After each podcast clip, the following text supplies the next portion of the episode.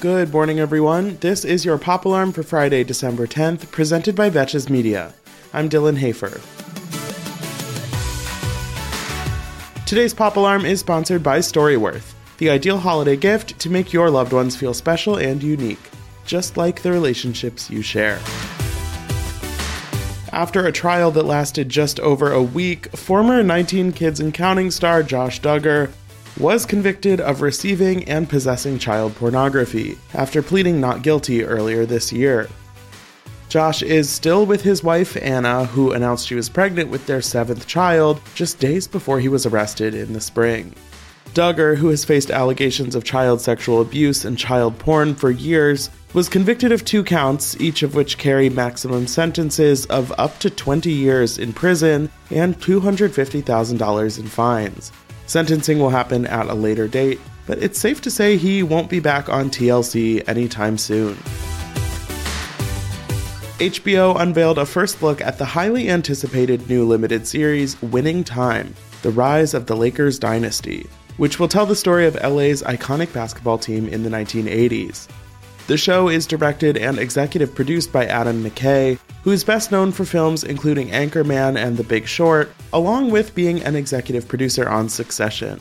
Winning Time features a stacked cast of up-and-comers alongside Oscar winners Adrian Brody and Sally Field, but the main star is John C. Reilly as Lakers owner Jerry Buss, and his casting proved especially controversial for McKay.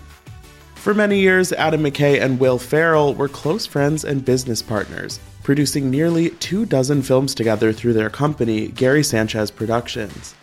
Back in 2019, Ferrell and McKay suddenly announced they would be ending their partnership together, which came as a major surprise in the industry. McKay quickly founded his own production company, Hyper Object Industries, and his upcoming awards contender Don't Look Up, which stars Jennifer Lawrence, Leonardo DiCaprio, and Meryl Streep, is the first film from the new company. But back to the Lakers show, it turns out that the reason for McKay and Ferrell's breakup was that Will Ferrell expected to be cast in the main role, which McKay instead gave to one of Will Ferrell's best friends and former co-stars, John C. Reilly. Apparently, McKay didn't tell Ferrell himself, so he heard it from Reilly, and obviously the news did not go over well. Why does this sound like a Real Housewives storyline? Oh well, I guess I will just have to watch this basketball show. Blac Chyna is in hot water again, being investigated by Sacramento police after reportedly holding a woman in her hotel room against her will during an after-party. A man who claims he attended the party spoke to The Sun and provided video, and said that things spiraled out of control during a, quote, drug-fueled after-party for the Black Friday event Chyna hosted.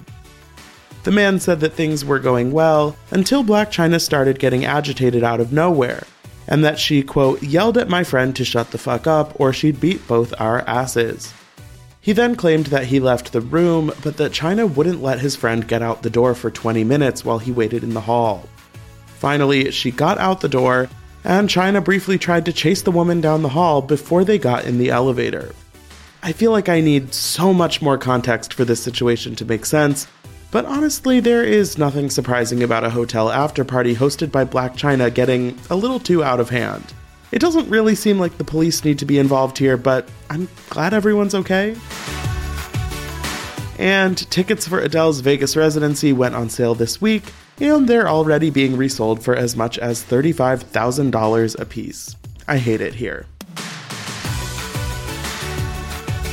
For more Pop Alarm, be sure to rate, review, and follow the show wherever you listen, and you can follow me on Instagram at Dylan Hafer for more entertainment stories. Thanks again to StoryWorth for sponsoring this episode. Every week, StoryWorth emails your relative or friend a thought-provoking question of your choice, and after a year, they compile your loved one's stories into a beautiful keepsake book. It's a thoughtful, personal gift from the heart, and it preserves their memories and stories for years to come. I know all of my loved ones will love StoryWorth, and it's a great way to stay connected with people that you don't get to see that often. Go to storyworth.com/alarm and save $10 on your first purchase. Until tomorrow, I'm Dylan Hafer, and now you're pop cultured. Betches.